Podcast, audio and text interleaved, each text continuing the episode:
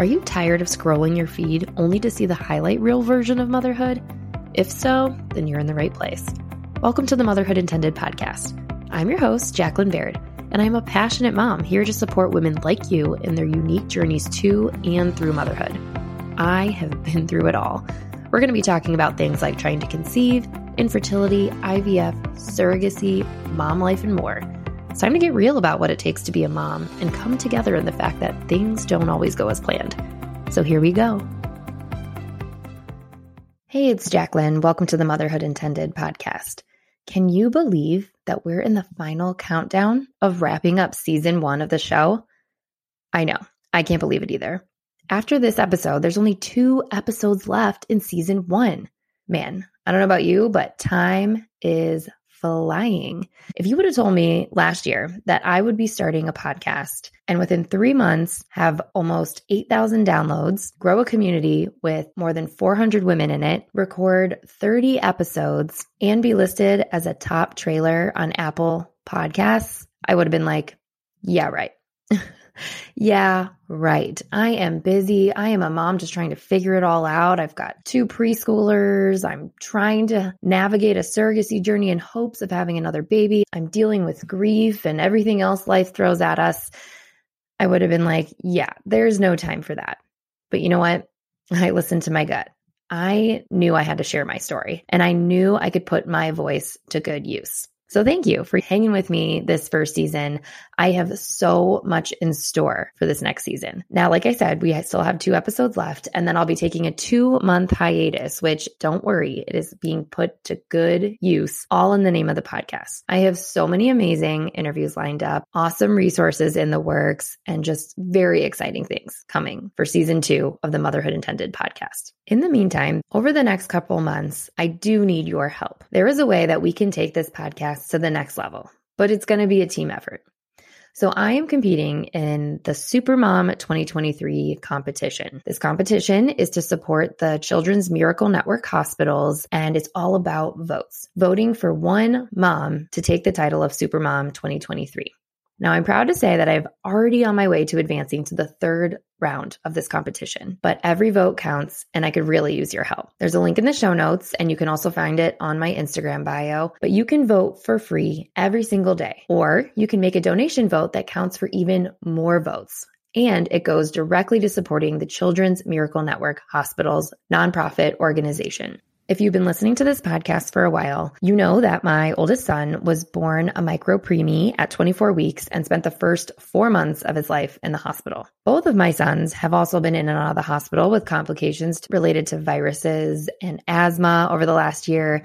So any organization that supports children's hospitals is going to be near and dear to my heart. So if you'd like to join me in supporting this cause and helping me receive the title of Supermom twenty twenty-three, please click the link and consider making a daily vote or a donation vote. If I win this competition, it is going to mean amazing things for the podcast. And that's why I want your help. My listeners, I know that you can help take this podcast to the next level. You've been so loyal this far, and I love how everyone shares the show with their friends, reaches out to me with feedback. It really feels like a team effort, which is truly amazing and is the whole point of this podcast. We are a community. And if you haven't joined the community yet, go to Facebook and look up Motherhood Intended Community. There's also a link in the show notes, but we'd love to have you. One thing the winner of the competition gets is a two-page spread in Women's World magazine. Can you imagine, if I won, how many people we could tell about the Motherhood Intended podcast if I had that kind of exposure? It's super exciting to think about, and I would love to get so many more eyes on this show because the mission of this podcast is to share stories from women that go beyond the typical highlight reels that we're always scrolling on our feeds, right? We want to have conversations that women can come together in. Our experiences, the different paths we take to motherhood, the struggles we feel in motherhood once we're there. We're talking about it, we're sharing it, and we're coming together as a community. I truly don't think any woman should feel alone in the things that they experience. And a lot of times it's just because these are not conversations that are being had. Everyone's posting their highlight reels and we're not talking about the hard stuff. So place your vote. I would love to get Women's World magazine exposure on the podcast. Okay, on to today's episode. So I had the pleasure of chatting with Karen Hall. She is a mom with four grown children. She is a lactation consultant and a life coach. She also is the host of her own podcast called The Hero Within. I am very excited to be talking on her podcast as well, so you will have to give it a listen. And interestingly enough, Karen was also a preemie herself. She was born two and a half months early. Karen shares some motherhood stories as well as the birth experiences she had with each of her four children. Take a listen. Hi, Karen. Welcome to the podcast. Hi, I'm so glad to be here. Yes, I'm so happy to have you, and I can't wait to hear your story as it relates to motherhood. So why don't we first start from the beginning? Tell us a little bit about yourself, and then I would love for listeners to hear your own birth story, because I know a little bit, but I'd love okay. for you to get into that. Well, you want me to tell you about my life currently and then go back in time? Yeah, yeah, let's okay. do that. So I'm married and I have four kids, and my four kids are all married and grown. And so now I'm an empty nester, but I was a full-time mom for many, many, many years. And as soon as my first child was born, I stopped working and stayed home. And I really loved being a mom, and I felt like it was really important to be there for my kids. And so then when, after my youngest, I think he was about eight or nine or something, and my oldest had graduated from high school, then I started working part-time. And anyway, I'm also, but I was doing volunteer work at the time. I'm a, a lactation consultant. I'm also a dietitian, and I'm also a life coach. And so I did health and wellness coaching and relationship coaching. And I did a lot of volunteer work during that time. So that's just like in a nutshell about me. Yeah, that's amazing. As I was listening, I was like, we have a lot in common, because I, um, same thing. It was when my, I think my son was one when I started working from home, and then I, it's only been five years, but I did that. Then I dabbled in part-time. Now I'm back to just doing podcasting and all the things. But, um, yeah, we have another thing in common, and that would be that. So I have a preemie and you were born premature. This is a first, because normally I am talking to women about, you know, their children, which I would love to hear more about your family and your own birth experiences and everything as well.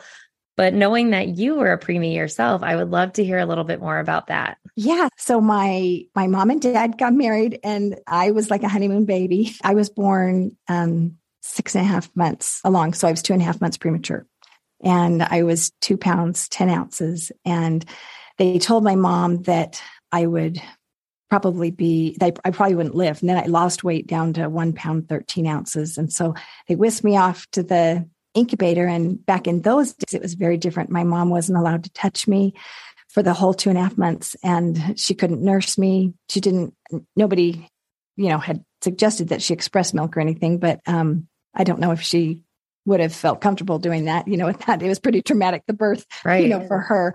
Yeah. And um, so anyway, I, I was just in this little incubator, and, um, and then I, I started to, to gain a little bit of weight. And they said, okay, maybe she's, maybe she is going to live, but if she lives, maybe she'll just be um, blind, um, because that's real common with preemies because of the oxygen levels. And so, So my mom was really prepared. She was prepared that I was going to die. I think she was scared to death that I was going to die, because she told yeah. me she, she was just worried sick. And they scrubbed the whole house. My grandma was a smoker, mm-hmm. and and and my mom had always wanted my grandma to quit smoking. That's my mom's mom.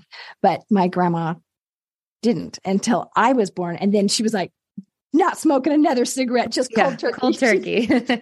But, and they just cleaned and cleaned and cleaned anyway. And so in July, I came home, but my mom, she was just really afraid.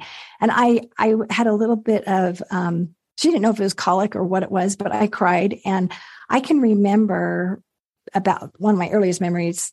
I don't remember what age I was, maybe eighteen months or two years old or somewhere. I, but I can remember my dad rocking me and my stomach feeling upset. And my mom said that my dad rocked me all the time when I was a baby. He would come home from work and he would hold me. He was a teacher. Mm-hmm. So he would come okay. home and hold me and rock me. Yeah.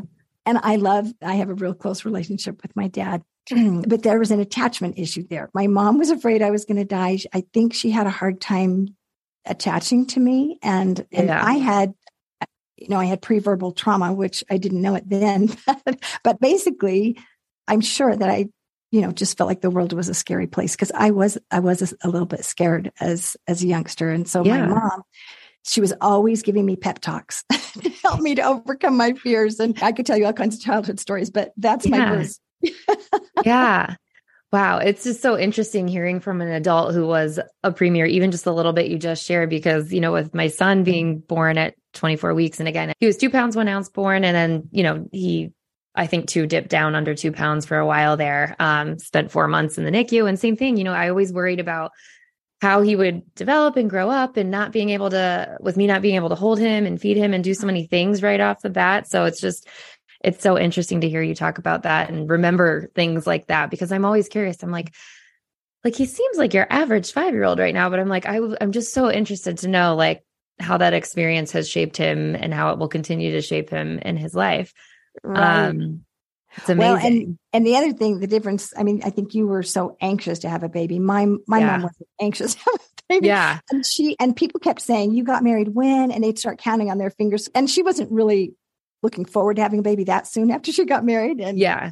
they were just poor, you know? And so yeah. I think there were a lot of things like that, but, um, that's a good my- point. I can, I can see how that would be, um, I've thought about that too, because I remember our like N I C U nurses telling us like, you guys are always so, so positive, like almost like ignorantly positive. Like we were given some scary statistics and they didn't know if my son was going to make it for a while. And we just like, because we were trying so long, went through infertility, we had, we were just happy that he was here. We're like, no, it'll be fine. Like he made it here. Like we're good. Looking back, we were like, oh my gosh, that was not great for a while. Right. That's gotta be even, I don't know, crazier in the way that like all of a sudden you, you know, are pregnant. That wasn't the plan, or you might not be yeah. ready. And now you're dealing with that. I can understand why it was very like traumatic yeah. for your mom. My dad, he was um, nine years older than my mom, and he okay. was so excited to have a baby. So he was thrilled to have a baby. Yeah. Thank yeah. heavens, he was excited.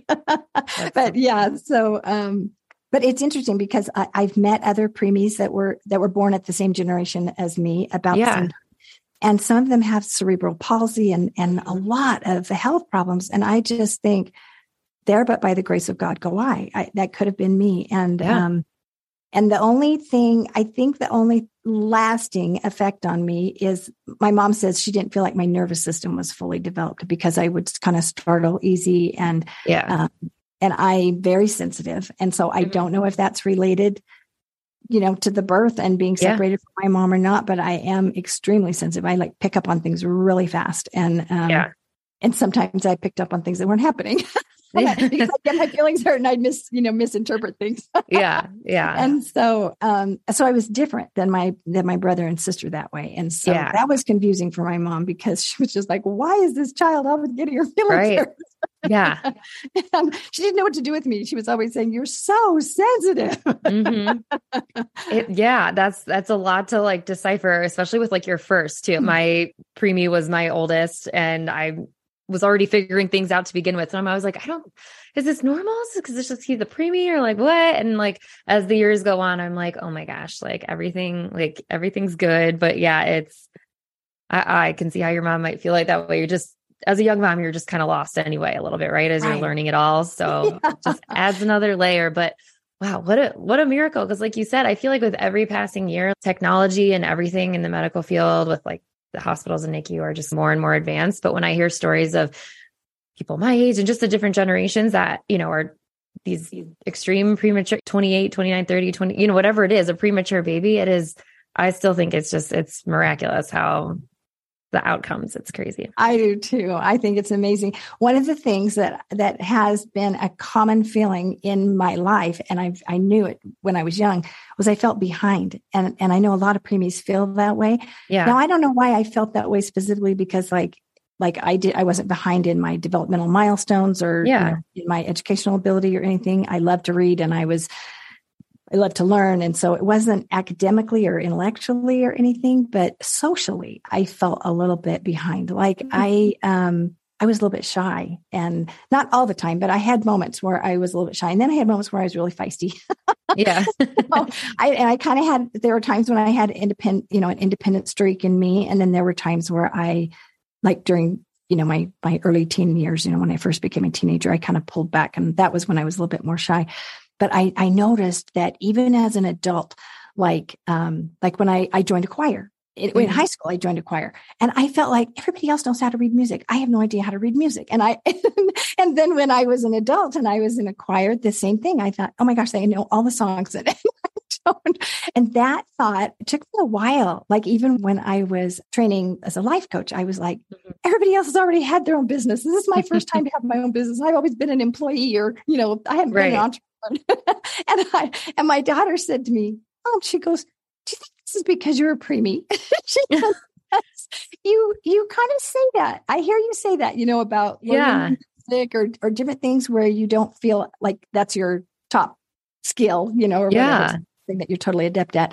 And I thought, that's interesting. It it could be. And I don't really feel like I was behind in a lot of ways as a preemie, yeah. but I must have felt that somehow. Yeah. Because I, I wonder thought, if it's just like your inner dialogue that you've always had, like because of that, even though you were, you know, hitting your milestones and all those things is like a, you know, big thing for preemies, but like your core, like your personality, yeah, maybe it's just kind of ingrained in you. I don't know. Yeah. My mom said it was because I was a high achiever. And so I just was always like, you know, thinking I should be on the top. And when I right. was, it was like, wait, what happened? So I don't really know what the thing is, but I thought that yeah. was an interesting thing. That's my very interesting. And she said that. Yeah. To me. And I do, as I've talked to other preemies that have grown up, a lot of them do feel behind. And that's kind of a common thing. And learning about the nervous regulation, how that is very common, that preemies are more prone to anxiety and depression. And mm-hmm. I thought when I read the research, I was like, oh my word, that's so fascinating because, you know, we get this stimulus and we don't really know how to deal with it because the emotional um, regulation isn't developed yet, you know, yeah. we, and we're separated right. you know, from our mother. We don't have that same soothing skill. And so yeah. a lot of preemies, um, have those issues and have to learn how to, to self-soothe and to, to deal with that. And I did have some anxiety. Um, yeah. I didn't recognize the anxiety. That was the, the only way that I saw the anxiety was how I just described it. But after I had my second baby, I did develop more anxiety. We, we were in a really stressful situation in our life and I did develop anxiety and I, and I'd never had it before. And I had some postpartum depression and I was like, yeah. oh, wow, what is happening? Because I was always very positive and, um, very upbeat. I was all, my, my mom would always say, have you really thought about the, you know, the whole plan here? Like, like, what are you going to do if this happens? And I'm like, I'll figure it out. And yeah, it'll like, be fine. yeah. And it always was, it always yeah. did work out.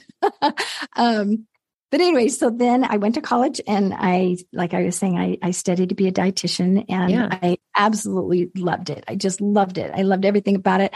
And that was when I first studied about nursing. My mom had three babies in three years. So my brother's one year younger wow. than me and my sister's one year younger than him. Mm-hmm. And I didn't have any other cousins or any little babies around. My grandma was an only child and okay. her mom wanted to have more kids, but she only had my grandma. My grandma then had my mom. My mom was an only child and my grandma wanted more children, but she only had my mom. So I didn't have any, any babies around at all. I didn't yeah. even know how to take care of babies. I didn't, my mom didn't nurse. My grandma didn't nurse. Nobody that I knew nursed yeah. their babies. But when I learned about the benefits of nursing, boy, I was going to be an exclusive nurser and that's mm-hmm. all there was to it. yeah. But I don't know who was going to teach me how.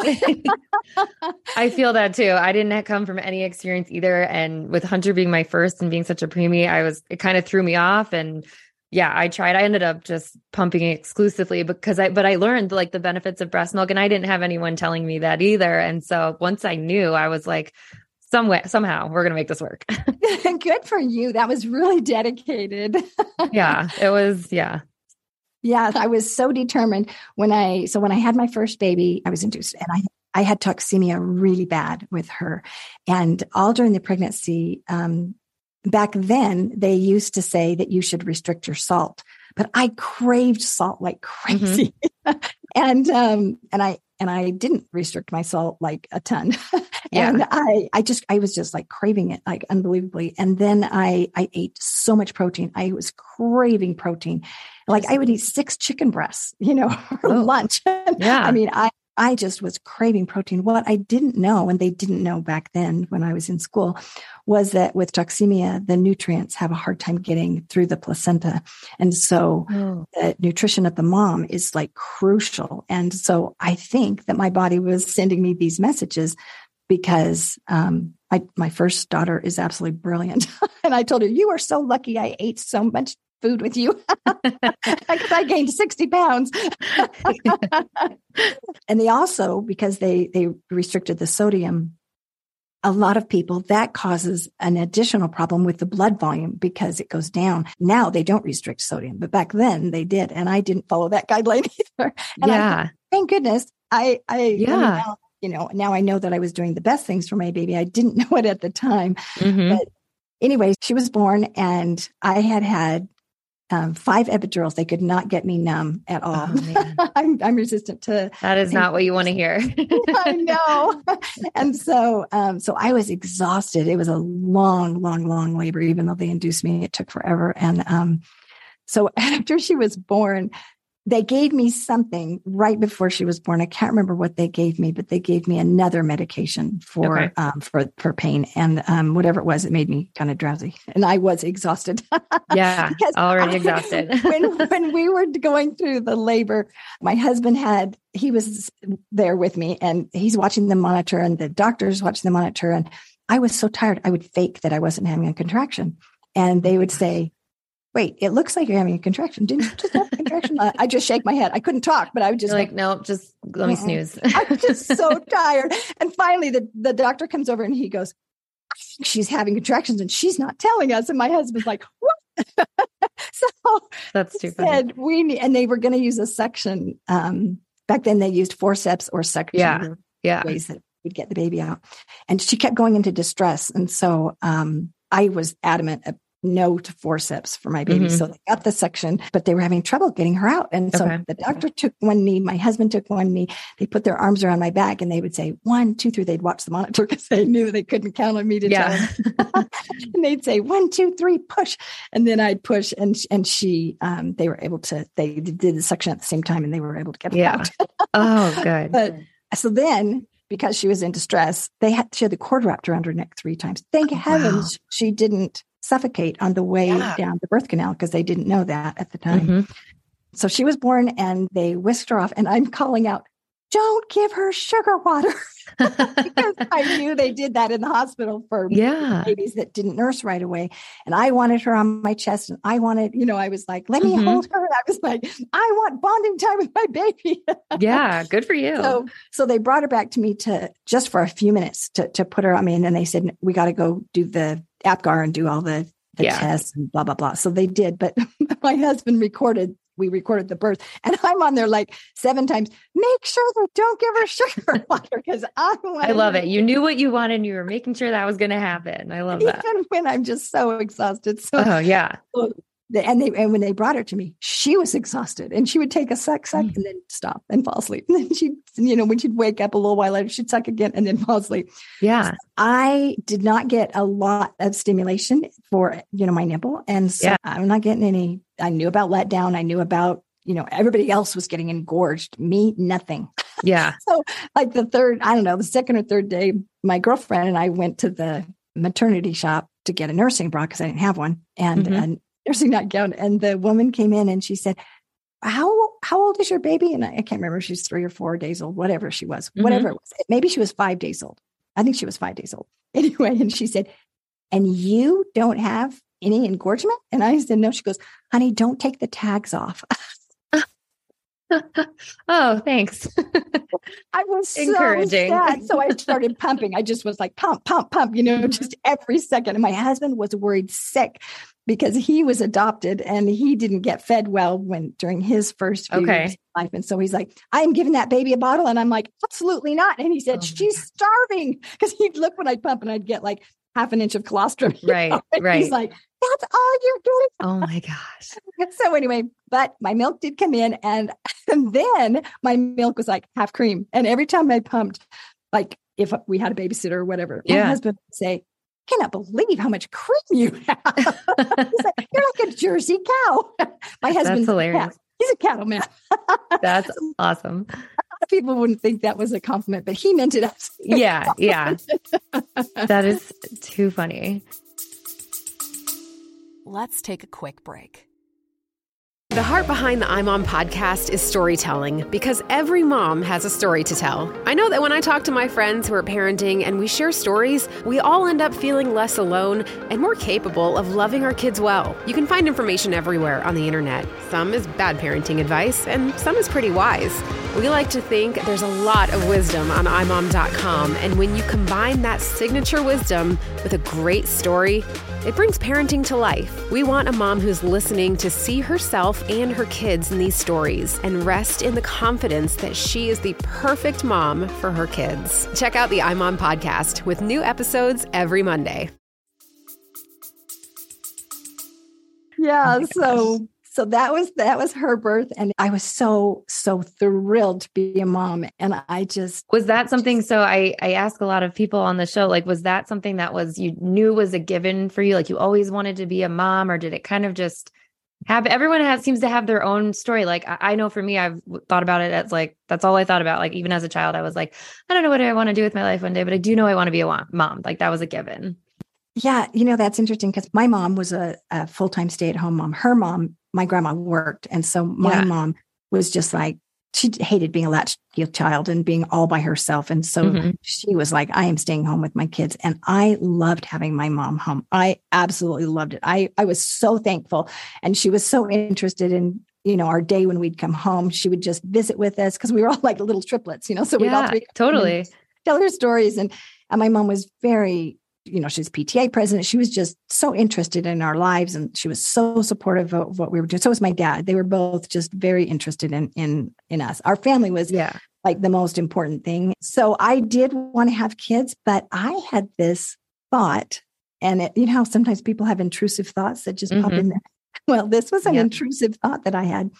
As a girl, I thought I was going to die before I, before I got to high school. I thought I was going to die. And then I thought, if I make it to high school, see, that was probably anxiety. Yeah. That was coming. I can relate to anxiety. Yep. So then when I, when I got closer to high school, and I was, I didn't have cancer or anything, you know, I thought, mm-hmm. well, if I, if I make it to high school, I'll die before I graduate.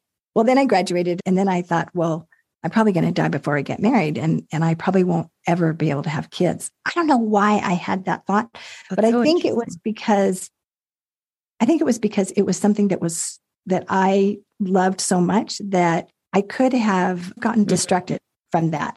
Yeah. And so I did go to college. I wanted, I, you know, I loved learning. And so I was excited to get a degree, and my, that was important in my family. We were raised, you know, to get an education and everything, but my husband really wanted to have kids too. And so it was interesting, because I, because I hadn't been around babies, I babysat, but I always babysat toddlers and older kids. Yeah. And everybody would say, you know, they just said, you were just such a natural.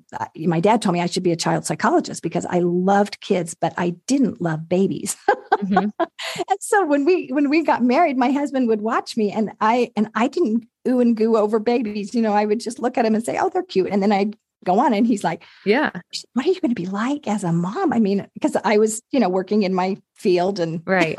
and so, and his sisters had all these babies, you know, and everything. And, um, and so as soon as I got pregnant, boom, I was, and it took a lot of faith for me to get pregnant, just because I didn't know what was going to happen. And I had P M S really bad. Mm-hmm. So I, I just didn't know. I'd heard horror stories about women being um, just so moody during their pregnancies and being so yeah. cranky. I thought, oh, I don't know if my husband could handle nine months of that. Yeah, it's scary, because you're not totally confident on how it's going to change you. I had like horrible periods and P M S growing up, and I I didn't have the anxiety that I like was going to die, but I definitely had anxiety growing up that I was like, I think something's going to be wrong. Like, I'm never going to be able to be a mom. And to this day, I'm still like, I hope I didn't like manifest that onto myself. I'm grateful I have two children, but I mean, not without all the things and trying. So it's interesting, like how the feelings kind of play out. And, um, I've already lost my train of thought. I'm like, where was I going with that? I don't know. So as soon as you started talking, I was like, yes, that's how I felt. I was scared, because I was like, I don't want to turn into a crazy person. Like,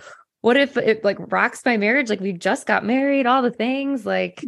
Right. So when we got married, I was working sixty hours a week as a dietitian. I was starting a brand new business with, I was working at a hospital. It was a brand new hospital. They had none of the equipment or any staff. And so it was brand new. I was just working like a dog. And, um, well, my, that wasn't my first job right when we got married, but shortly after we got yeah. married, like a couple months.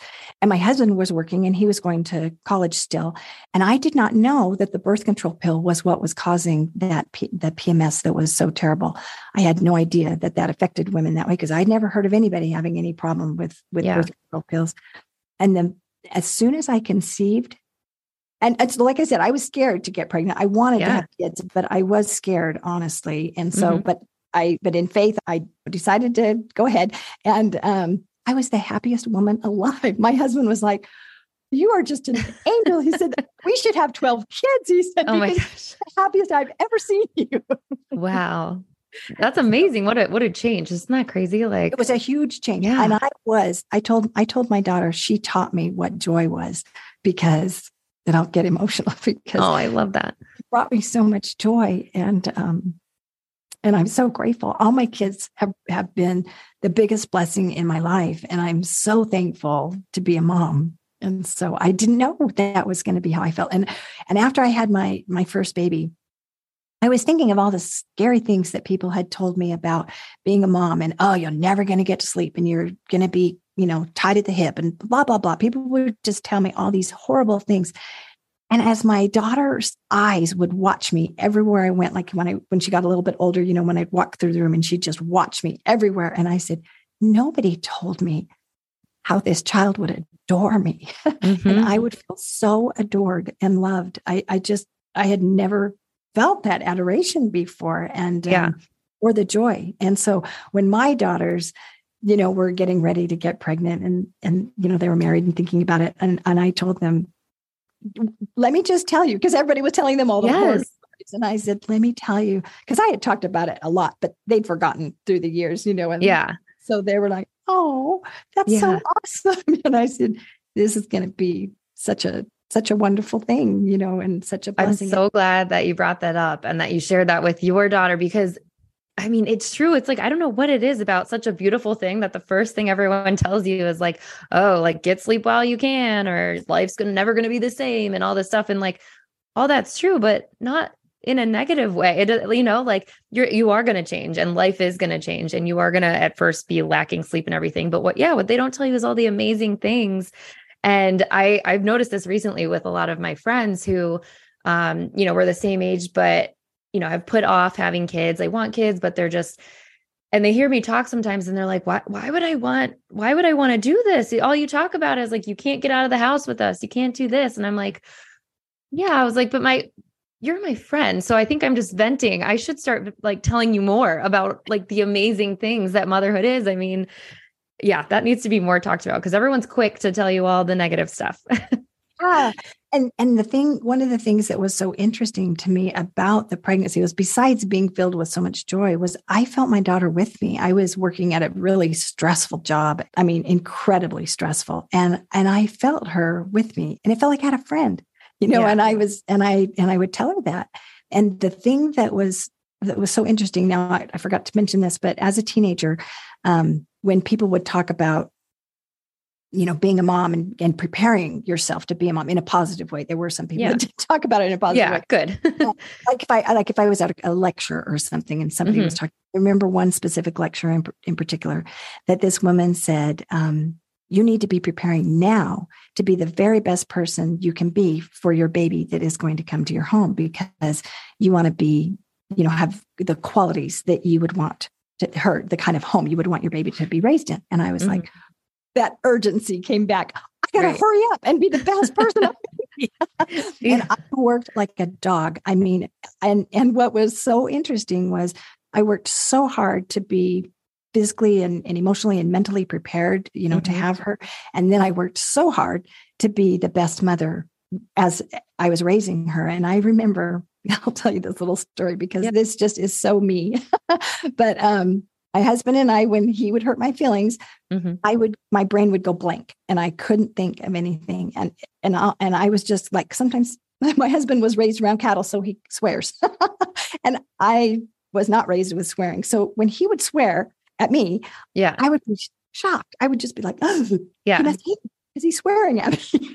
Well, that's just the way they talk to cows, you know. So yes. He was, just, was raised with that, and that's just that was no big deal to him. But I didn't understand that at first.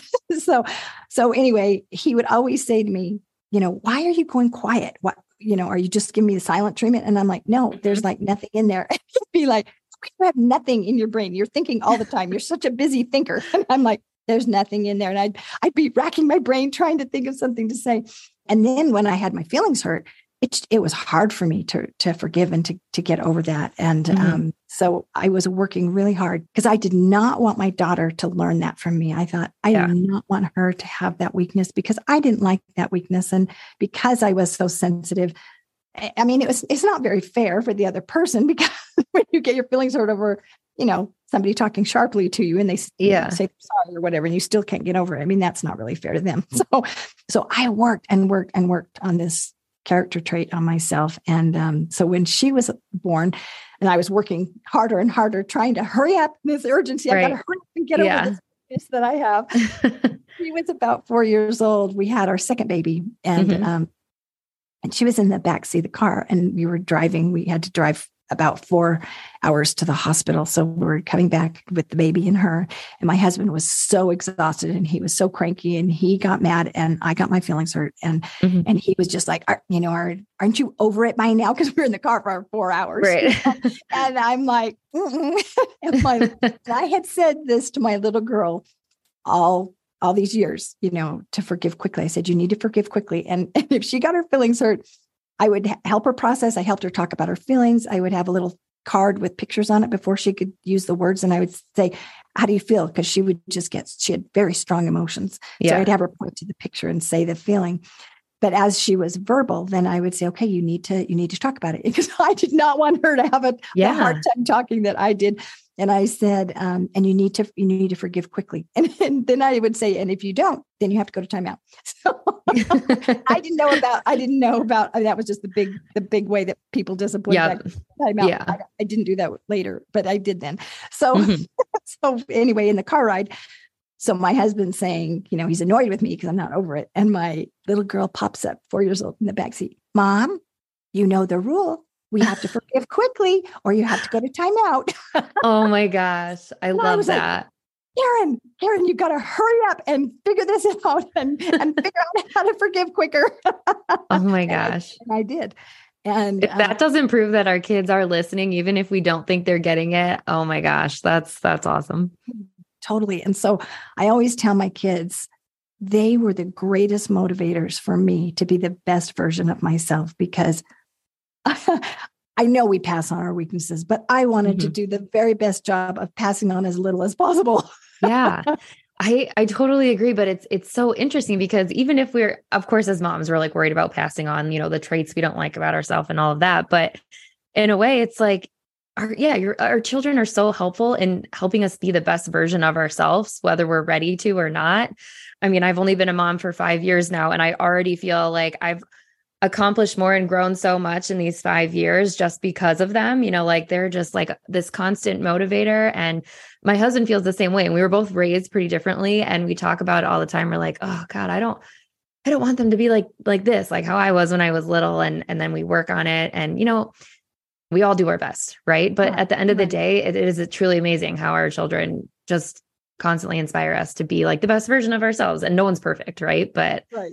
yeah, that is but such a cute story. But it's a journey. And, and my, right. and I, I was intensified in my motivation. And so I tell my kids all the time, I thank them all the time, because without them, I wouldn't be who I am today, because I wouldn't have had as high of a motivation. You know, I mean, yeah. I still was working on it before that, but I, but boy, I really worked a lot harder. And my husband, like you said, my husband too, he yeah. worked really hard to not pass on the same things, you know, that were role modeled for him. Yeah. So that was my first baby. So then my second baby, he lasted, I mean, he was two weeks overdue. Oh my goodness. We were in a massively stressful situation.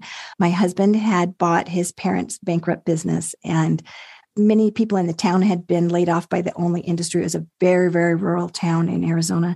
And um, the economy was tanking and people weren't buying houses, and, and it was a title company, and it was just so stressful. So we were paying their bills and our bills with no income. Wow. And we were taking out loans, and we were, this was kind of sudden because his mom had had a, several strokes. And so we were living in Illinois. So nobody else in the family wanted to help with the title company, and nobody else wanted to buy a bankrupt title company, but my right. husband was willing to do that. So we took out loans, and we were in the process of trying to get pregnant at that time. Yeah. We didn't know how bad it was going to be when we got there. My husband kind of thought, oh, well, we'll just, you know, a month or two, and we'll turn things around. We'll take out these loans and we'll be okay. And we were not in a position to be taking out loans, but back then they let us do it. Yeah. So then all of a sudden, when we realized how, I mean, we were losing like twenty thousand dollars a month. It was massive, massive, um, awful financial situation. And so we, I was like, whoa, whoa, whoa. I'm not sure this is a good time to get pregnant. Yeah. I already was. Oh my gosh. I mean, luckily I, I had already thought I would like to have another baby. So, I mean, it wasn't like terrible. Yeah. But anyway, he was two weeks late. And, and then we had to go the four hours to the doctor. And I kept going into to preterm labor with him. And so okay. I was timing it. You know, the contractions are a minute apart. And my husband and I are like, should we go? Should we not? And we're four hours away. He's like, I don't want to have that baby, because we had to drive through a really um, remote canyon, and and it was switchbacks, and you know, it was wild. Yeah. So, not, not an easy drive for like no, the, not, the, yeah, preterm like labor. The, yeah. You don't hop on the freeway and just get to right. the hospital. You know? And he was like, Karen, I don't want to do that. We went down twice. And as soon as we got to the hospital, the contractions started slowing down. I mean, oh I was gosh. sure we were going to have that baby. And um, anyway, but we didn't. And so oh. finally I went and stayed about an hour away from the hospital with my sister-in-law and my husband. As soon as he dropped me off and turned around and started going back home, I, w- I broke my water, and we didn't have cell phones back then. So I couldn't have called him. I had to wait till he got home. But anyway, um, so he got home, and, and I'm like, guess what? So we had to turn around God. and come back. So we, we get to the hospital, and we were so poor. I mean, we were so poor. So I had found the cheapest place to have a baby, and I brought all the diapers and my own Tylenol. And, and so I said, um, how much does an epidural cost? And they said, oh, honey, those are like couple thousand. And I'm like, I'm like, well, I don't know if we can do an epidural. And, and they said, you know what, if you make it through this labor without an epidural, you deserve new furniture. Like, that's well, we funny. Can't even afford that either, you know? But, so I, um, so I start laboring, and it was just slow, just like my daughter, just slow, slow, slow, slow. This time I had learned a lot more, and I wanted to do a Lavoyer method where in the water, but they didn't have a, a bath, you know, to put the baby in. So I was in the shower. So I'm laboring mm-hmm. in the shower, and my husband is getting tired of waiting. He's a little bit impatient. And so he leans up against the call button and bumps it with his elbow. He doesn't know he does. He did. Oh, but anyway, the nurse comes running in, because I'd been in there for a couple hours. So yeah. She's running in, and she's like, what, what, what's going on?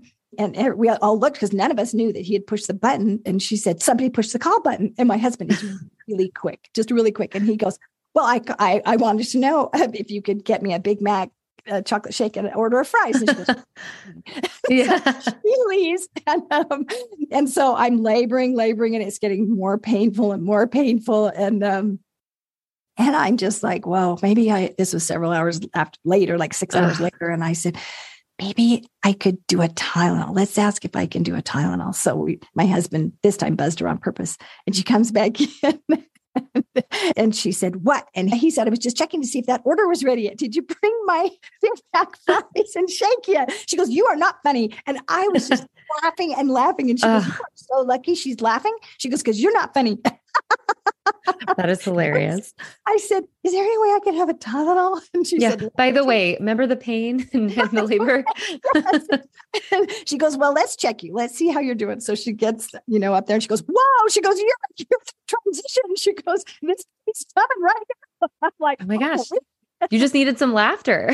I just needed some laughter. Yeah. yeah. I didn't know I was in transition while I was right. in the shower, but I was. And so he had the cord wrapped around his neck twice. Wow. And, and it took him a long time to get him down, but he made it. And mm-hmm. uh, luckily he also did not get strangled, but he did aspirate the meconium. And okay. so he had pneumonia when he was born. And so back then they didn't have pumps where you could, you know, pump the milk, and, and we yeah. couldn't afford a hotel. And so I had to leave and go stay with my sister that was an hour away. So I couldn't nurse him the first two days. Okay. And I was sick. I was just sick about it. That little boy needed, you know, to be nursed. Yep. But as soon as I got him, I, you know, I did, I, I nursed yeah. him. But my husband, because my first child was exclusively nursed and she didn't get formula at all, he was like, I don't know, I don't think that's a really good idea for my son. I think, you know, it's not like we need to be able to go on a date, you know, or something. Yeah. And it probably would be a good idea if he took a bottle. He it's had- funny how our opinions change from like the first kid to the second kid too. Because like the dynamic changes and, right, and right. it doesn't always go as like how you thought it would, because at least that was for me. I was like, I'm just going to do the same. But then all of a sudden you've got two little ones and I'm like, well, maybe I might have to switch things up just a little. Yeah, exactly. Yeah. And I didn't, I didn't want to, but my husband was adamant about it. So we, and he had gotten formula in the hospital, you know? Yeah. And- yeah.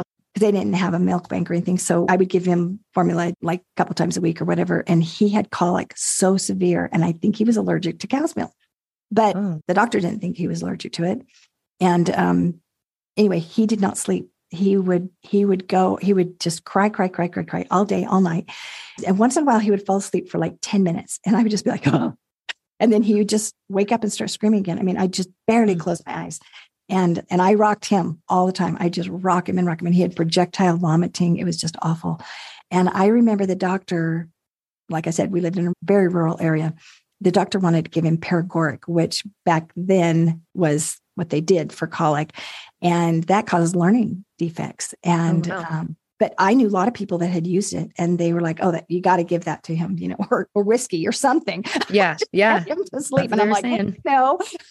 So I was like, no, I don't care. I'm not giving that to my child. I just felt so strongly about it. And I didn't even yeah. any research and I didn't have Google, so I couldn't look it up or anything, mm-hmm. but I just felt in my heart that was wrong. And so I just held him, I just held him day and night and just rocked him and rocked him, rocked him.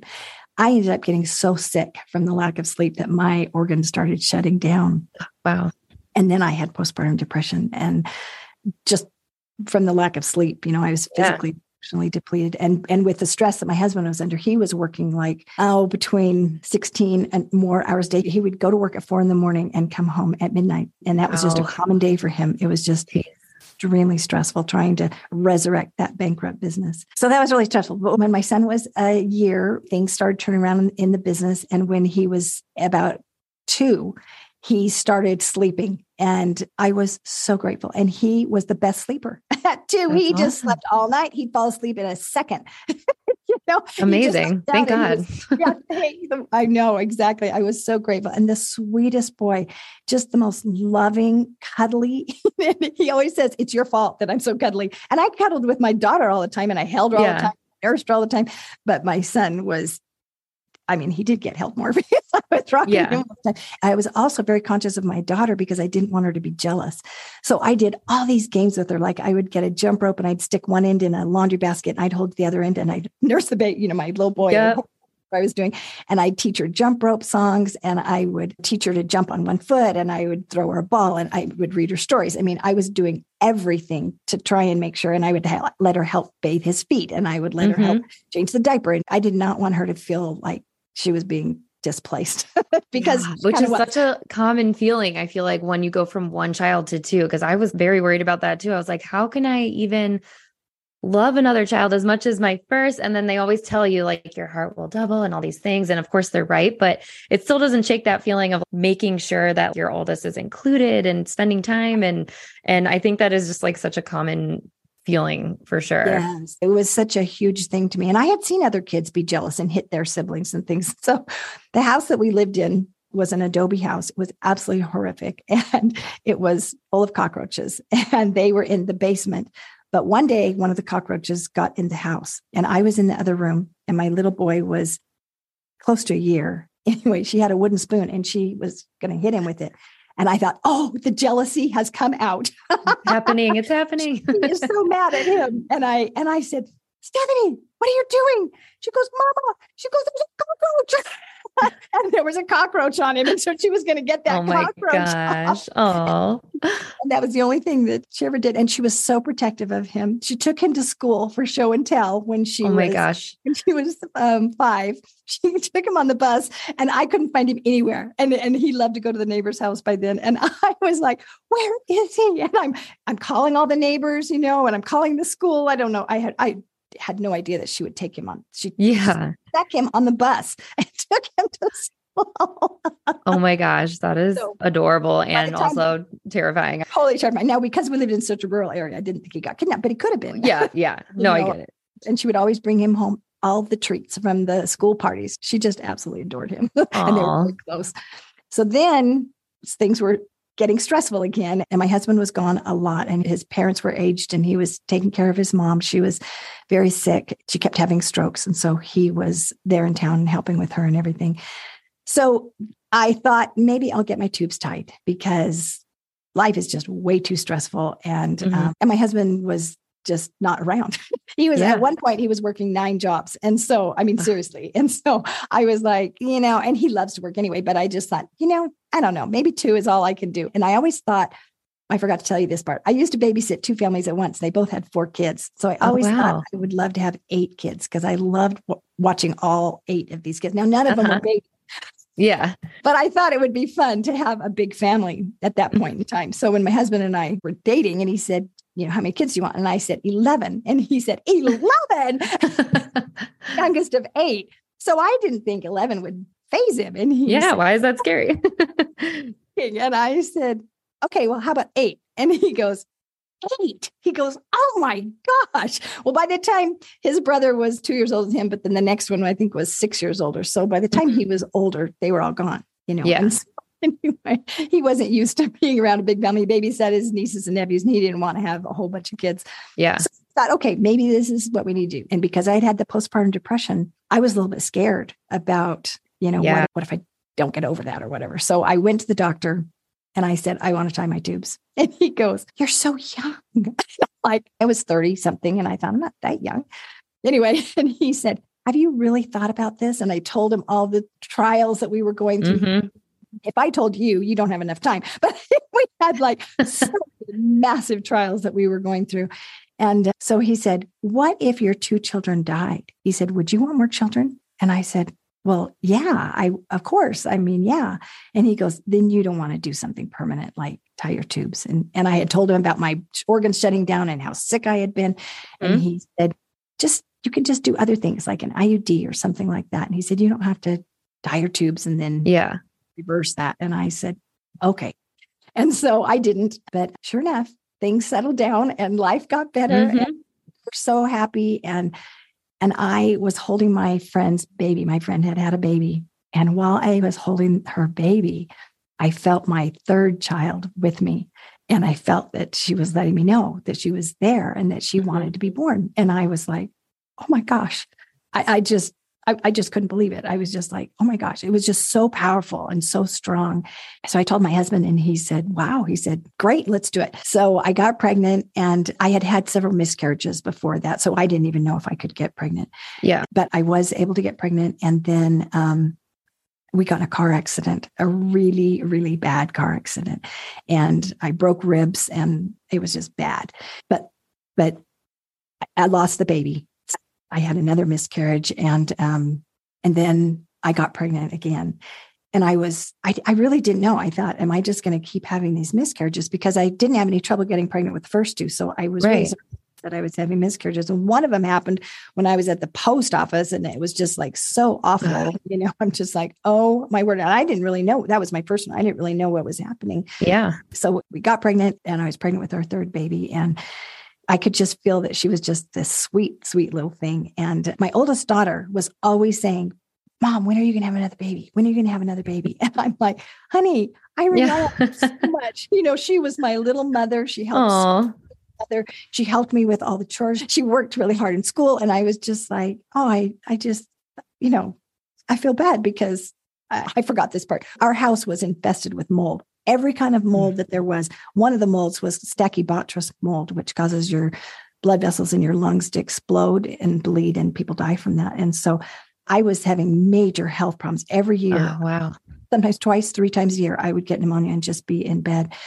So I needed my daughters. I relied on her a lot. When I was pregnant with our third baby, I went into preterm labor again. And she, at six years old, was on a chair. I had to teach her how to cook dinner and how to do the laundry. And when she had a six-year-old, she said, there's no way I was six. And I was like, do the math. You were six years old. And she goes, I can't believe I did that at six. And I said, I know you always think I'm lying, but you really did. And you really were that capable. And I really did need you because dad was not home. So we had her, and the delivery was just smooth and took forever. Again, I labored mm-hmm. in the shower again. My husband fell asleep. During oh my gosh. He was so exhausted, but she was finally born, but I hemorrhaged really bad afterwards. Okay. I lost so much blood that I can't remember what my hematocrit was. I should have memorized that, but it was, it was a six, either the hemoglobin or hematocrit. I think it was hemoglobin. Can't remember, but mm-hmm. it was so low. It was a six. And they said, wow, should have gone into cardiac arrest because it was so bad. But they were just finding out about tainted blood at that point in time. And because it was such a rural area, they didn't have any blood. They didn't know if they would yeah. give me blood. And so I didn't get any. And they said, just lay in bed as flat as you can for two weeks and try and regain your strength. So I did. The yeah. other thing that was very challenging for me during my pregnancies was I didn't have any help. My mother-in-law was Um, in her seventies and having strokes. So she was out of commission, right. not able to help me. We lived in her town, but she was not able to help me. My husband was the youngest and his siblings were older and they had their own families and they weren't able to help me. I was in Arizona. My mother was in California. She didn't come out for my births or for when I had my babies to help take care of me afterward. She did come out when my daughter was two or three weeks old because my husband mm-hmm. graduated from college. And so she combined the trip for his graduation and came out. But by then I was, you know, I was up and going and everything. But I had, I really had, was on my own, you know, with my pregnancies and my deliveries, except for my That's husband. hard.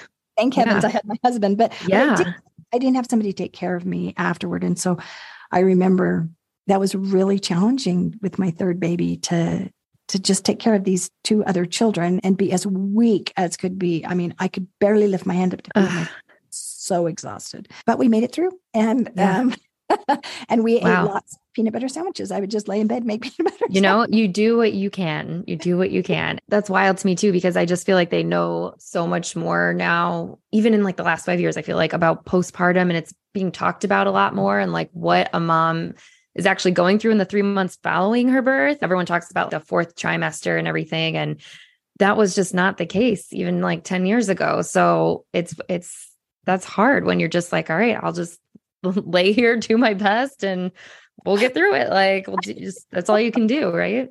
Yeah. And so I was worried sick. She was going to have colic because yeah. my second one did. So I didn't know, is she going to sleep? You know, oh my goodness. My oldest daughter was seven when she was born. She was six during the pregnancy, but she, she turned seven. And my third daughter was born in summer. So every morning she would get up at the crack of dawn. As soon as the light came through her window, she would come get her. It was like five or six o'clock in the morning. She'd take her out of my room and take her in, in the other room so that I could sleep because I was just nursing her in bed with me. So then she would, as soon as she knew she needed to nurse, she'd bring her back to me. I would nurse the baby and then she would go change her diaper and take her back. And, and I didn't do anything. I mean, she just, she was just, wow. I, she was a, a saint, a child, and she didn't resent me. And that was the thing that blew me away because people said, I bet she's just so resentful of you. And I said, she's the one that keeps asking for more babies. And she keeps, yeah. didn't have to say, if you take care of the baby, I will let you watch more T V or whatever. It yeah. wasn't like that with her. She was just always so anxious to help me. We had our fourth baby and the same thing. I felt, I felt, you know, him very close. And that delivery was kind of funny because we had a hotel that got a jacuzzi in the same town as the hospital. And okay. I was so excited to labor in the jacuzzi. So we were there and a long, long, long, long labor. Again, we had gone to the hospital, the same thing. They were like, nope, you're not doing anything. You're not dilating. You know, I've yeah. been contracting for a day and a half, you know, nothing's happening. And so finally I told my husband, let's just check into the hotel and then we don't have to go all the way home and we'll just go from the hotel to the hospital. Yeah. So I was in the jacuzzi and he was watching this show on T V. And after a while, he goes, Karen, he goes, you stop talking. He goes, how are you doing over there? And I said, fine. And so he started watching the show for a while longer. I was in transition, but I was not telling him what was going on. And so he, he goes, you are really quiet. And he goes, Karen, Karen, look at me. He goes, talk to me because he knew I could fake it out through the contractions. Oh my gosh. So he's like, he looked in my eyes and I couldn't talk that time. And he goes, you're just and he pulls the plug, uh, makes me get out of the jacuzzi, and I'm just like dying. And then I had to get and the, way up high into the truck. We get to the hospital, and within two minutes, he was born. Oh my gosh, that is hilarious and so different than your other experiences. Yes. Well, I labored all that because you knew, you you knew, but yeah, yeah. It was a lot. It was still the same long labor, but the hospital time was very short. Right. Right. Yeah. So those are my delivery stories. And so oh I, I was a lactation consultant, and I helped all these people because I love nursing, and I nursed a long, long time with all my kids. I love that. Wow. Like full circle. It's amazing. Like you went from this like two pound preemie to a mom of four, and you took all your skills into your work and everything. It's, it's just absolutely amazing. Your story is very interesting. And I love hearing your perspective because I'm at the beginning of my motherhood journey. So to talk to you about like your, your four grown children and how everything kind of panned out, it's funny. And I talked about this with my mom and my friends, my aunt too. It's like, there's always the core commonalities in motherhood that we can all share, whether it was two years ago, twenty years ago, whatever it is. It's nice to know that, you know, as women, we can all come together in these certain experiences, but then also just the different things that have changed as well from like yeah. each generation and what we're taught. And, and it's so inspiring that you stuck to what you wanted. And even if you had, knew nothing about it, like, I feel like I'm constantly doing that. I'm doing this research. And, but as a mom, it's a combination of like asking my mom, well, what, what did you do? Or what should I do with this?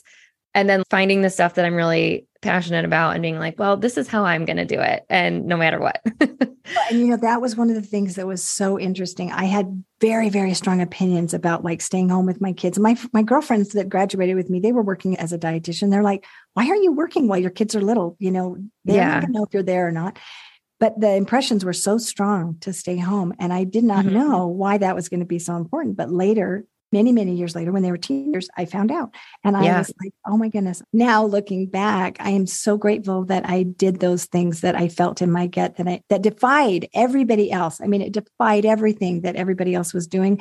It defied things the doctors were telling me to do, but I just, I, I did, I was very determined, and I am so grateful that I yeah. did those things now, because now I know the consequences of what would have happened, but I didn't then. And yeah. so it was really trusting my mother's intuition and trusting myself. Especially, it was hard when everybody told me I was doing it wrong. Even my parenting, I parented very differently than most people. And I got criticized a lot for the way yeah. that I parented. I think that's really great advice though, because as a mom, you really do need to trust your gut. And especially with all the information that's out there and everything we have access to between social media and different platforms and everything, it, it can get really overwhelming with all the advice. And, you know, before I felt like you should just be like your mom or whoever was close to you, obviously chiming in with what they think you should do. But now there's all these different expectations and different ways that people are doing things, and they're all out there for you to see. So it can get very overwhelming and confusing. At least that's how I felt sometimes. But I'm happy to hear that even with grown children, you are so happy that you always trusted your gut. Because it's true, like as a mom, you know what's best for your kids. And I think that's really great advice for moms out there listening, to just trust your gut, and yeah. and you can't go wrong, I think, if you do that. Yeah. And the other thing, I mean, I prayed a lot, and, you know, and I was like, Lord, you know, this child better than I do. So please yeah. tell me what you want me to do with this child, because my children had different personalities, you know. Oh, yeah. So I didn't parent each child the exact same way. Right. That was kind of frustrating for them. Yeah. And I'm just now learning that with a five and a three-year-old, because I thought I had it. I'm like, okay, I got this. This is what I did for him. I'll do it for him. And then very quickly you realize how different kids are, and they need different things from you. It's not as simple as figure it out and repeat. You know what? This was such a joyous conversation with you. Thank you. Thank you so much. I have loved this conversation. It's been so inspiring, and I just loved hearing your personal story. We got in touch through our podcast, so I would love for you to mention your podcast as well, The Hero Within. Tell listeners a little bit about that. Okay, so my podcast is stories from people that have gone through really difficult situations and how they've navigated those things. And it's inspiration about how they have found hope and healing. Because when I went through my very difficult times, we didn't have social media. We didn't have podcasts. And so I didn't know anybody that had gone through the things that I had gone through. And I would talk to people, but they'd be like, I don't know what to tell you. And so I yeah. always wanted to write a book, and I'm in the process of doing that. But when I found out about podcasts, I was like, oh my gosh, I could do the stories in the podcast as interviews, or vice versa. And people could hear stories. And even if they don't have the exact same experience, they'll have the same feelings, and something it, that they say will resonate with someone out there that is looking for something to help them. And so that's why I started my podcast.